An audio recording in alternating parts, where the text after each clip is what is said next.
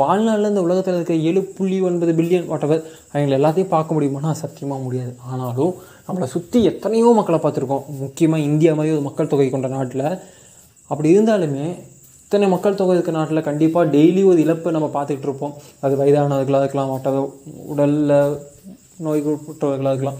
எப்படி இருந்தாலுமே இழப்பு அப்படிங்கிறது சகஜமானது தான் ஆனால் அதை நம்ம எப்படி ஏற்றுக்க போதும்? அது மற்றவங்களாக இருக்கும்போது பிரச்சனையா அப்படின்னு கேட்டால் மேபி அப்படி சொல்லலாம். ஆனால் நமக்கு ரொம்ப எமோஷ்னலாக அட்டாச் ஆகும்போது அது ரொம்ப ரொம்ப வழியை கொடுக்கும். வாழ்நாளில் மறக்கவே முடியாத வழியை கொடுக்கும். அதை தாண்டி வரவே முடியாத காயத்தை கொடுக்கும். அதனால் நம்ம கூட இருக்கிறவங்களை நம்ம சந்தோஷமாக பார்த்துப்போம்.